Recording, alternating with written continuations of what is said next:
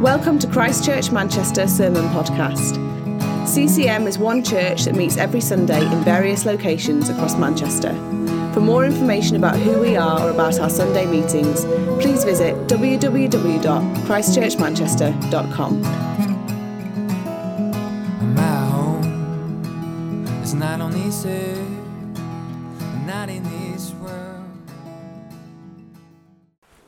I want you to think about a time that you've moved to a new place. You've arrived in a new home, a new city, maybe a new country, and you've relocated. What was it like that first day when you arrived there and you're there, you're looking around, you're thinking, is this a mistake? Is it the right thing? How will I get on here? Will I thrive? Will I do okay? I remember when we first moved up here to Manchester, uh, it'd been quite a long time in the works. We'd known that God was leading us in this direction. And we had been living in London. So I hired this van in London and we had stuff in about four different houses in different parts of London. So all morning I'm driving around London, I'm loading the van up. By 11 o'clock, so we'd be going from 6 till 11, just loading the van in London. 11 o'clock, get on the road, drive up to Manchester. Mid afternoon, we arrive at our home. By this time, we're exhausted. It's been a long old day. And what do we find at our new house with this van load of stuff to unload? But Colin and Jamie waiting on our drive to help us, to help unload the van, to greet us, to make us welcome here. Thanks, Jamie. Uh, actually, I didn't know Jamie at the time. I, knew, I met Colin a couple of times, but he, he just decided to take it upon himself to come and help us, and he brought Jamie with him. And I remember after that, after getting this extra help unloading the van, what a difference that made. And they invited us to some food, a barbecue that was coming up a couple of days later. And that gave us that feeling of, this is a good choice that we've made. We'll, we'll do fine here. There are people here. We're connected. We're not on our own in this place. Very different feeling to when I went to university for the first time. Uh, so, uh, my parents dropped me off in my halls of residence, unloaded all my stuff into my room. And I remember just sitting there in my room thinking, I've no idea how this is going to go. I'm on my own. I don't know anybody. My parents have driven back home now. I'm just in this place. What do I do next? And I remember that walk from my room into the shared kitchen with trepidation. What will the other people here be like? Will I have friends here? How will I get on? It can be a nervous thing, can't it? Go into a new place. Now, my situation in both of those instances was a little bit different to Ruth and Naomi's situation in the story that we're going to be looking at today. Because when they went to a new place, they went in very difficult circumstances. Both of them had lost their husbands. So uh, Ruth uh, was the daughter in law of Naomi. So Naomi's two sons and her husband had died over in Moab, where the family had relocated looking for food. And they were in a really hard economic situation. In that culture, it would be the men who brought money in. There wasn't kind of like social uh, funding for people who didn't have anything. They just wouldn't have been able to eat. So Naomi makes the really tough decision I'm going to move back where I came from. I'm going to go home to Bethlehem as a widow and see if I can find any food there. Ruth, who's uh, from Moab, decides she's going to stay with her mother in law. Even though uh, her parents' house would have been in Moab, she'd have probably been okay there. Out of loyalty for Naomi, she decides to go. But that situation, as they arrive in Bethlehem, just imagine the worry that's filling them. How will we get on here? Will we be okay? Will we eat? Will we survive? Will we make friends? How will life be in Moab? Maybe some of you have had moves like that where it's a desperate situation and you're just hoping somehow that God will get you through it. Then what makes or breaks it when you move to a new place is the people that you meet. That, that was the, the case for us in Manchester, wasn't it? We met people, we found welcome, we found favour in the place. That changed everything. We're going to see in chapter 2 of Ruth today how they find favour. They meet someone in that place, and their whole circumstances are changed as a result. So, if you've got a Bible with you, please turn to Ruth chapter 2. It says this Now, Naomi had a relative of her husband's, a worthy man of the clan of Elimelech, whose name was Boaz. And Ruth the Moabite said to Naomi, Let me go to the field and glean among the ears of grain after him in whose sight I shall find favour. She said to her, Go, my daughter. So she set out and went and gleaned in the field after the reapers. She happened to come to the part of the field belonging to Boaz, who was of the clan of Elimelech. Behold, Boaz came from Bethlehem, and he said to the reapers, The Lord be with you. And they answered, The Lord bless you. Then Boaz said to his young man who was in charge of the reapers, Whose young woman is this? And the servant who was in charge of the reapers answered, She is the young Moabite woman who came back with Naomi from the country of Moab. She said, Please let me glean and gather among the sheaves after the reapers. So she came, and she has continued from early morning until now, except for a short rest. Then Boaz said to Ruth, Now, listen, my daughter, do not go to glean in another field or leave this one, but keep close to my young women. Let your eyes be on the field that they are reaping and go after them. Have I not charged the young men not to touch you? When you're thirsty, go to the vessels and drink what the young men have drawn. Then she fell on her face, bowing to the ground, and said to him, Why have I found favour in your eyes that you should take notice of me, since I'm a foreigner? But Boaz answered her, All that you've done for your mother in law since the death of your husband has been fully told to me. How you left your father and mother and your native land and you came to a people that you did not know before. The Lord repay you for what you've done, and a full reward be given you by the Lord, the God of Israel, under whose wings you've come to take refuge. Then she said, I have found favour in your eyes, my Lord, for you've comforted me and spoken kindly to your servant, though I am not one of your servants. At mealtime, Boaz said to her, Come here, eat some bread, dip your morsel in the wine. So she sat beside the reapers, and he passed to her roasted grain. And she ate until she was satisfied, and she had some left over. When she rose to glean, Boaz instructed his young men, saying, Let her glean even among the sheaves, and do not reproach her. And also pull out some from the bundles for her, and leave it for her to glean, and do not rebuke her. So she gleaned in the field until evening.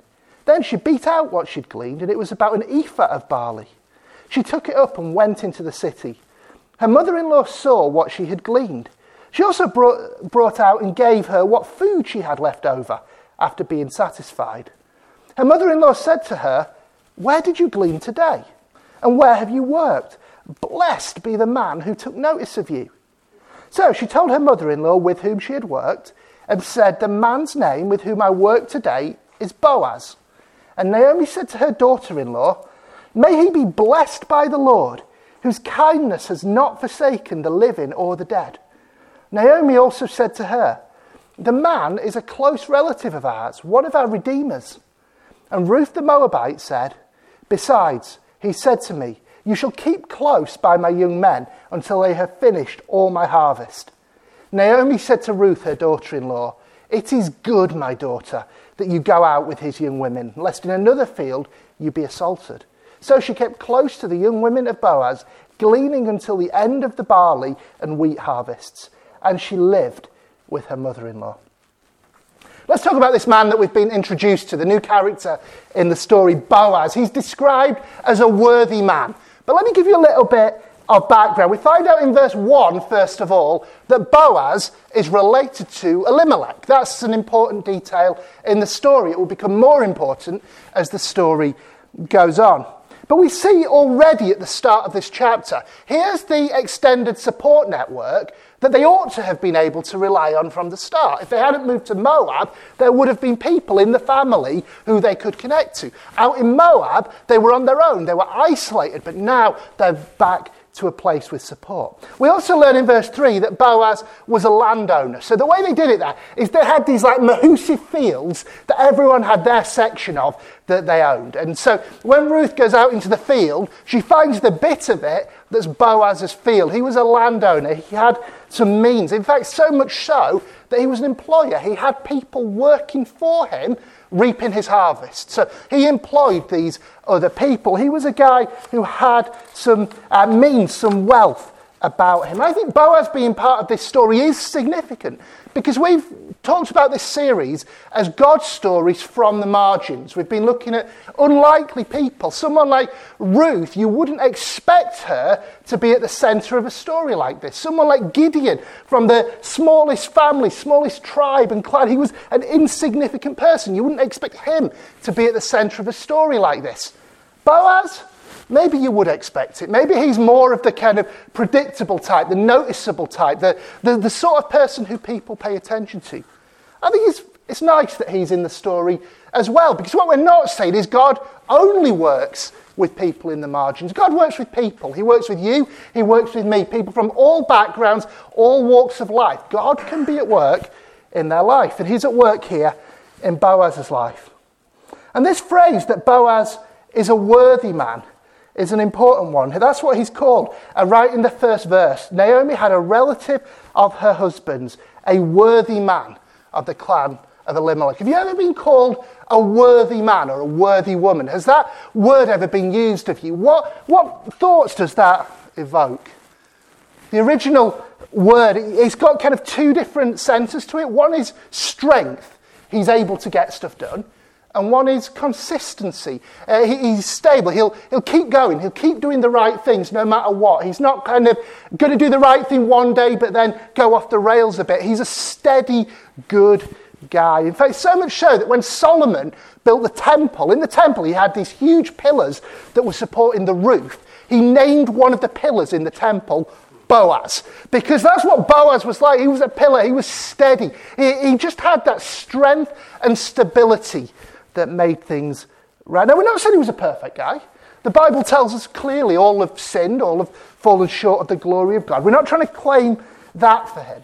But what we are saying is that he's a man who was worthy of respect, worthy of trust, worthy of imitation. He's a good example. People would uh, turn to their kids and say, You see Boaz, be like him. He, he's a good role model. He, he's a person who had his house in order.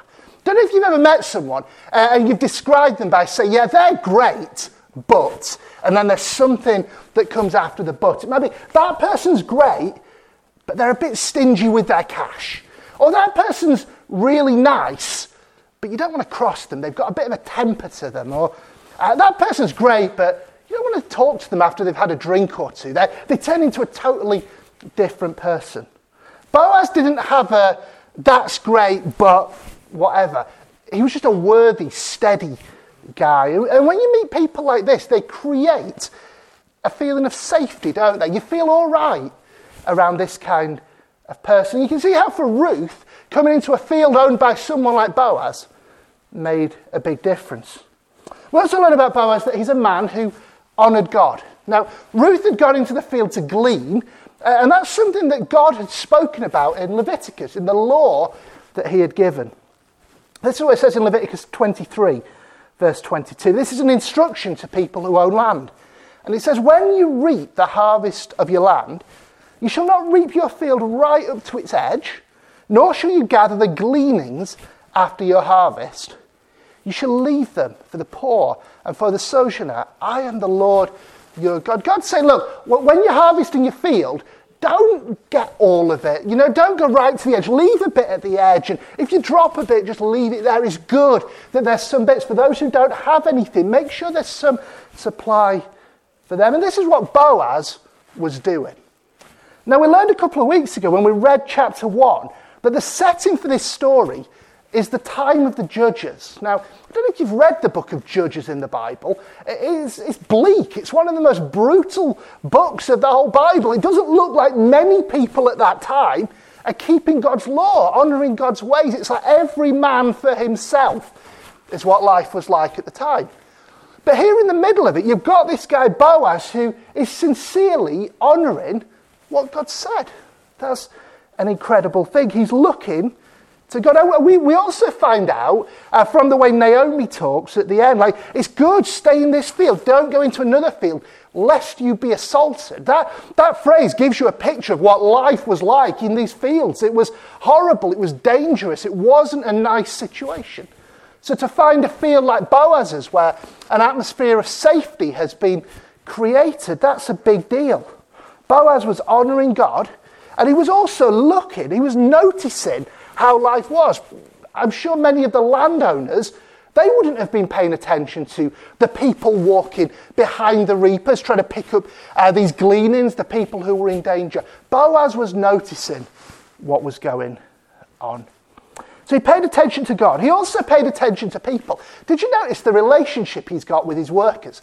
I think this is uh, kind of funny, but also uh, outstanding. Verse 4 it says, Behold, Boaz came from Bethlehem. He said to the reapers, The Lord be with you. And they answered, The Lord bless you. Any of you, when you go to work tomorrow, expect your interaction with your boss to go like that? Your, your boss greets you by saying, The Lord be with you and you respond by saying, The Lord bless you. I mean, I work at a church and I don't even think that's going to happen. It seems different, doesn't it? Boaz seems a good boss. He doesn't seem like a, a David Brent kind of boss who uh, just wants to use the people working for him for his own gain. He seems genuinely invested in them. He wants God's good for them. And he also asks after Ruth. He notices that Ruth is there. He notices that she's on her own. And he, he says to someone, Who's this? What, what's her story? What's the deal with her? He notices the person who very few other people would notice. I wonder who are the people in your life who, who don't really get noticed. Maybe you interact with them often. Maybe it's the person who bags your shopping at the supermarket. Maybe it's uh, the same bus driver that you have day by day by day. Maybe it's someone who's homeless who you walk past on a regular basis. Do we notice these people? Do we ask after them? Do we know their story and know what they're about? That's the kind of man that Boaz was. And a character like this is supposed to be exemplary. It's okay to read the Bible and identify with characters and think, I want to be like that. Now, some of the characters, they're meant to point us to Jesus. Boaz definitely does that, and we'll come to that in a bit. But it's also okay to look and see this is a life really well lived in relationship with God. It's a picture of what can happen when someone is walking with God. It's meant to be an exemplary life. So you've got Boaz, a worthy man. That's one of our main characters in this story. The other one we were introduced to a couple of weeks ago, and that's Ruth. And Ruth, if we can call Boaz a worthy man, we can call Ruth a worthy woman. In fact, if you skip ahead into chapter 3, verse 11, that exact word is used of her. The same word used of Boaz, that he's a worthy man, is used of Ruth, that she is a worthy woman. Now, I'm just going to be honest for a moment. I get a little bit annoyed sometimes the way people treat the book of Ruth. You know, when, when you're going to preach on something, one of the things you do is you, you kind of read around, you see what other people are saying about it. I've been doing that about the book of Ruth. And so much of the stuff out there treats this story as a how to of romance. It's a boy meets girl story. It's, it's kind of a model for what relationships should look like. And uh, all the stuff on Ruth is about, like, um, you know, how she's just there waiting for Boaz and ready for her Boaz to come along. And I'm like, really? Like, is that all that, that you're seeing in this character? Ruth is an incredible woman. She's not just there waiting for Boaz to come and save the day. I love this character, Ruth. And in this chapter, what I particularly like about Ruth is the way she's making the best of the circumstances that she's in. Look, Ruth's in a tough bind. She's not in a situation that she would have chosen for herself. She's not in a situation that any of us would have chosen for ourselves. She's, she's in a foreign land. She's, her husband's died. She's got no money. She's struggling for food. She's got her mother in law to provide for. Her friends are miles away. It's a difficult situation that she's in. How do you respond to a situation like that? It'd be easy, wouldn't it, to go in on herself and despair and, uh, and just kind of withdraw from life. Be easy to look for someone to blame to, to lash out, maybe even to lash out at God for the situation that she's in. But that's not what she's doing. She's out in the field. She's, she's availing herself of this law that's there, the law that says you can go and pick up these little bits of gleaning. She's like, okay, well, I might not be able to do much, but I can do that. I can bring in something to eat. We'll, we'll be okay. We'll have some food on the table if I do that. It meant hard work, it meant lonely work. It even meant risky work for her. And yet she's availing herself of what is there before her. I think this is really important because in life we all face different circumstances, don't we? And often our circumstances might not be what we'd have chosen. If we'd have been mapping out what our life will look like, it might not always include the things that we actually have to go through. But in those moments, then there's a need to faithfully do the things that need doing. That's how it is in those moments. You know, when you read the New Testament, so much of it is written to people whose circumstances are not great. A lot of it's written to slaves or people who are poor or people who are being persecuted. And yet the call is to faithfully walk for Christ, whatever is going on. I don't know if any of you saw uh, Feeding Britain's Children, um, uh, a documentary about Marcus Rashford and the work that he's been doing, getting meals to, to poor school kids. And obviously, a lot of that for him comes from his own background. Growing up, he didn't have much. Often, there wasn't food on the table. And w- one of the people who they spoke to on it was his mum, Melanie Maynard, she's called. And um, you hear the story of how she'd be working hard and uh, she'd put food on the table for her three boys. And sometimes they'd say to her, what about yours? Where's your food? And she'd be, oh, yeah, yeah, I've, eat, I've eaten already. Uh, so that they had some and they didn't know that she was going without to feed them. And one of the quotes that she said on there is, I had three jobs. And if I didn't do that, we wouldn't have been able to cook a pot of food. It's just a bit difficult. You see, in Melanie Maynard, there's a story there of someone in really tough circumstances. And what's she doing? She's doing what needs to be done in those hard circumstances, just like Ruth is doing here in this chapter. And, Ruth was faithful, not only in the moment she made this big proclamation to Naomi I will go with you, your people will be my people, your God will be my God but also in the outworking of it, the day by day. You know, it's easy to make that proclamation I'm going to do this. But it's hard, isn't it, on day two, day 10, day 100 of just faithfully, unglamorously doing the thing. And that's what she does.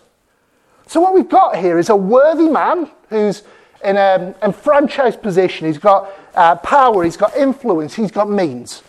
You've got a worthy woman who's living on the margins of society, literally the margins of the field, gleaning. And because both of them are living to honour God, and because Boaz is paying attention to what's going on at the margins, we see in this chapter that Ruth finds favour. That's the phrase that's used. She finds favour. You see, this story, it's not a romance story, at least not yet. Whoever's preaching on chapter 3 gets that bit of it. That's to come.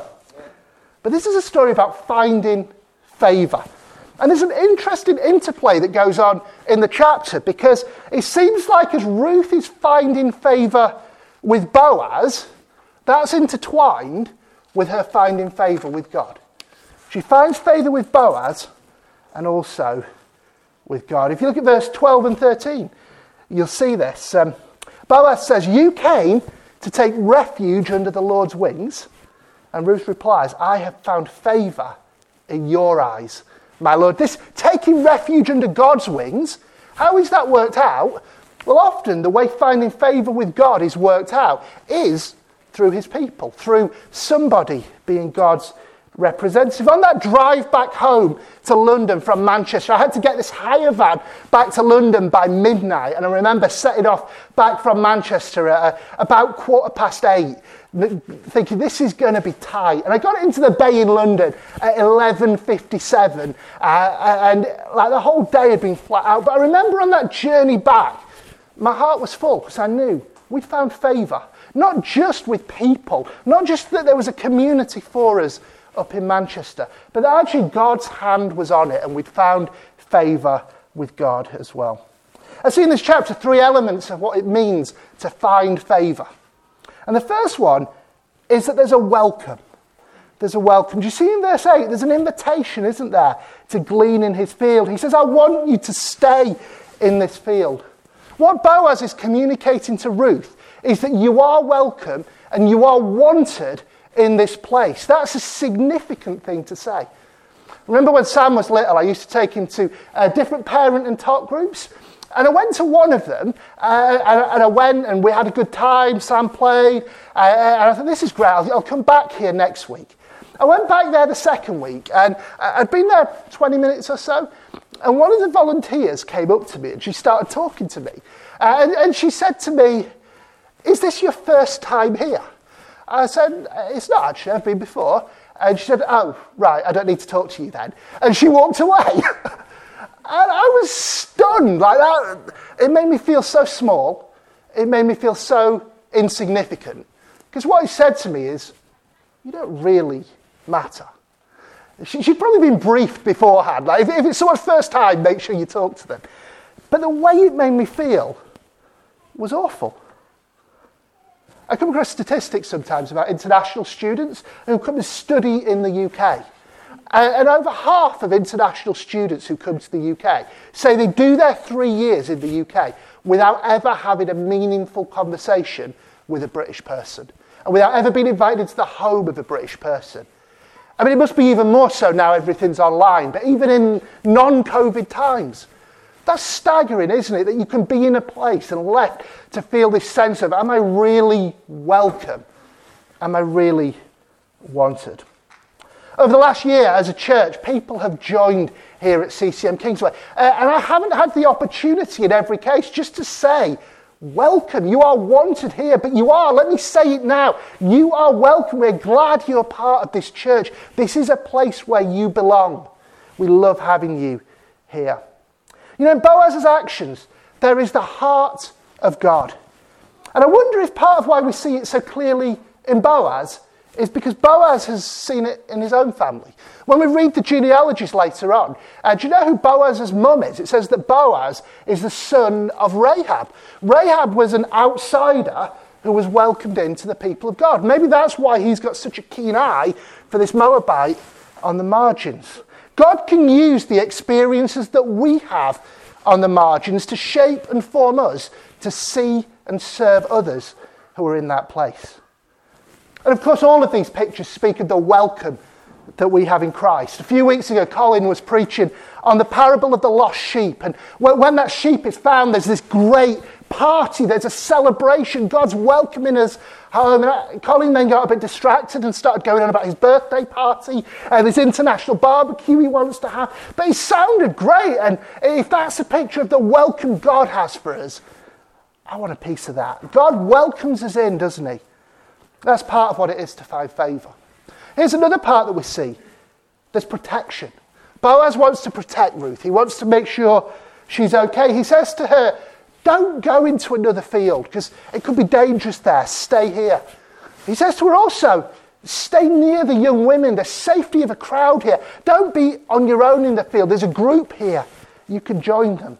And he says, I've had a word with the young men in this field as well. They're not going to get up to any mischief. You know, I've warned them off. You'll be fine. And when you're thirsty, when you, when you need sustenance, go get some of the water. We've reflected a bit on how vulnerable Ruth's position was. And Boaz, he sees it, he gets it, he recognizes the position that she's in. And he's doing what he can to make it safer and create a protected space for her. This is so provocative of our own actions. The number of conversations I've had over the last year, couple of years, where I've been hearing people's stories about how they can be made to feel unwelcome or unsafe or difficult through, through various reasons, sometimes to do with race or gender and the way our society is constructed, sometimes to do with personal circumstances. But isn't it provocative that Boaz sees the circumstances of Ruth and he does what he can to make sure she feels safe? Again, we see something of God in this. Verse 12 Boaz saying to Ruth, The Lord repay you for what you've done. A full reward be given to you by the Lord, under whose wings you have come to take refuge. I love that picture of taking refuge under the wings of God. Do you know how powerful a wing can be? My auntie used to own geese, and one time uh, the geese had laid eggs. Uh, and they'd been for a walk up to the other end of the field. Uh, and my auntie saw her opportunity. She said, I'm just going to have a look at these little geese eggs. No harm meant at all. She just wanted to have a look. But the goose had doubled back on itself and noticed my auntie going into the eggs and it wanted to protect these eggs that it was due to guard. So the goose backed my auntie against a wall and it used its wing on her leg as a club. And the bruising on there was unreal. I've never seen anything quite like it. There is power in the wing uh, of one who wants to protect. And obviously, the goose's instinct is, is wanting to protect its young. But that's the image, isn't it? We've got protection under the mighty wing of the Lord God. And there's plenty of biblical images that speak of God as our protector. The Bible says God is our shield, He's our refuge, He's our high tower. One of the names of God in the Bible is Jehovah Roi, God who protects. You know that nothing can happen to you outside God's sovereign control. You read the book of Job, and all these things are happening to Job, but in it, there's this dialogue, and oh, like, the, the accuser saying to God, But what about this? But what about this? And, and nothing can happen without God saying, But I'm going to put a hedge around Job, and you, you, you can't do this, and this bit's protected. God is a protector there. And you know that ultimately nothing can eternally harm you if you're a child of God. Nothing can eternally harm you. Romans 8, verses 38 and 39 says, I'm sure that neither death nor life, nor angels nor rulers, nor things present nor things to come, nor powers, nor height, nor depth, nor anything else in all creation will be able to separate us from the love of God in Christ Jesus our Lord. God has set his love on us eternally. He's promised us an eternity with him, and he is protecting us with his powerful wing. Nothing can separate us from that. Nothing can cut us off. Nothing can do us ultimate eternal harm. Isn't that a glorious truth? So we see welcome, we see protection. And the third element of finding favour we see here is provision. You see, Boaz feeds Ruth. And we spoke about this a few weeks ago in our mission series, didn't we? How inviting someone for food is a powerful way of bestowing favour. Ruth got to sit with the reapers uh, and eat with them. She, she was invited to a table that wasn't rightfully hers. I used to do some, jo- some jobs as a waiter, like event catering, and one of them I did a Chelsea pensioners event. It, it was outstanding. There, there, were two of us who were um, kind of serving the food, and there were 16 Chelsea pensioners there. But they bought enough food for 18. Uh, and what they said to us when we got there is, like, look, we're hiring you to work, but we want you to fetch the starters for us, and then there's two more. Put them at the end of the table, sit down, and you guys eat them as well. And when you're done, and when we're done, clear it, bring the main course. So there's two more main courses for you as well. And, and they'd invited us into their table. It was brilliant. Even the cheese course, even the port, everything. Like they, they were including us in this thing. It wasn't where we belonged, but we'd been invited in. Ruth had been invited into a table that wasn't her table. And isn't this a picture of the great banquet in heaven, God's glorious messianic banquet? We've been invited in. We get to sit at the table and dine with him. After dinner, Ruth went out and gleaned, uh, and Boaz had said to the guys, Look, let her go not just to the edges, but let her kind of weave in and out of the sheaves and glean there as well. Oh, and don't make it just the bits you accidentally drop, kind of accidentally on purpose. Drop some more bits. Make sure there's loads for her to glean. She ends up going home with an ephah of barley, which is 22 litres of barley. That sounds pretty heavy, doesn't it? You know, like when, when you get home from the supermarket with loads of heavy shopping bags trying to get them. She's got this ephah of barley. And she also takes a doggy bag home of leftover food for Naomi. Boaz is abundantly provided. You see, Ruth has found favour. Again, this is a picture of the fa- favour that we have found with God, that we can pray, give us this day our daily bread in faith that He will. That Jesus can say, Seek first the kingdom and all these things will be added to you. I love that story we heard from Mikau the other week about how God had provided in that financial way. God is our provider. We've not really talked about Naomi much today. I want to wrap up just by looking at her situation because last time, where did we leave her? We left her in a bitter, desperate place. She was saying, Don't even call me Naomi, call me bitter. The Lord has turned everything against me. That was what was going on in her heart. But by the end of this chapter, it's very different. Here's what she says in verse 20 May he be blessed by the Lord, whose kindness has not forsaken the living or the dead. She's a changed woman. And what's changed in Naomi? It's simple. She knows that she's found the favour of God. I want you to know this, church. Whatever your circumstances are, whatever's not gone your way, and whatever feelings of hurt or bitterness or resentment that's thrown up in your heart, let me tell you this that is not the end of the story. It doesn't end there. It didn't end there for Naomi. Better is possible because God's favour is on you. If you're a follower of Jesus, I want you to know this morning God's favour is on you. God's favour is on you. God's favour is on you. Do you know that? God, the Almighty God, has bestowed his hand of favour on you. That changes everything. And whether you're from the margins like Ruth, whether you're from the centre like Boaz, if you're living with God's favour on you, then everything changes, doesn't it? That we can know we're welcomed in, we're protected, we're provided for. We can know with God's favour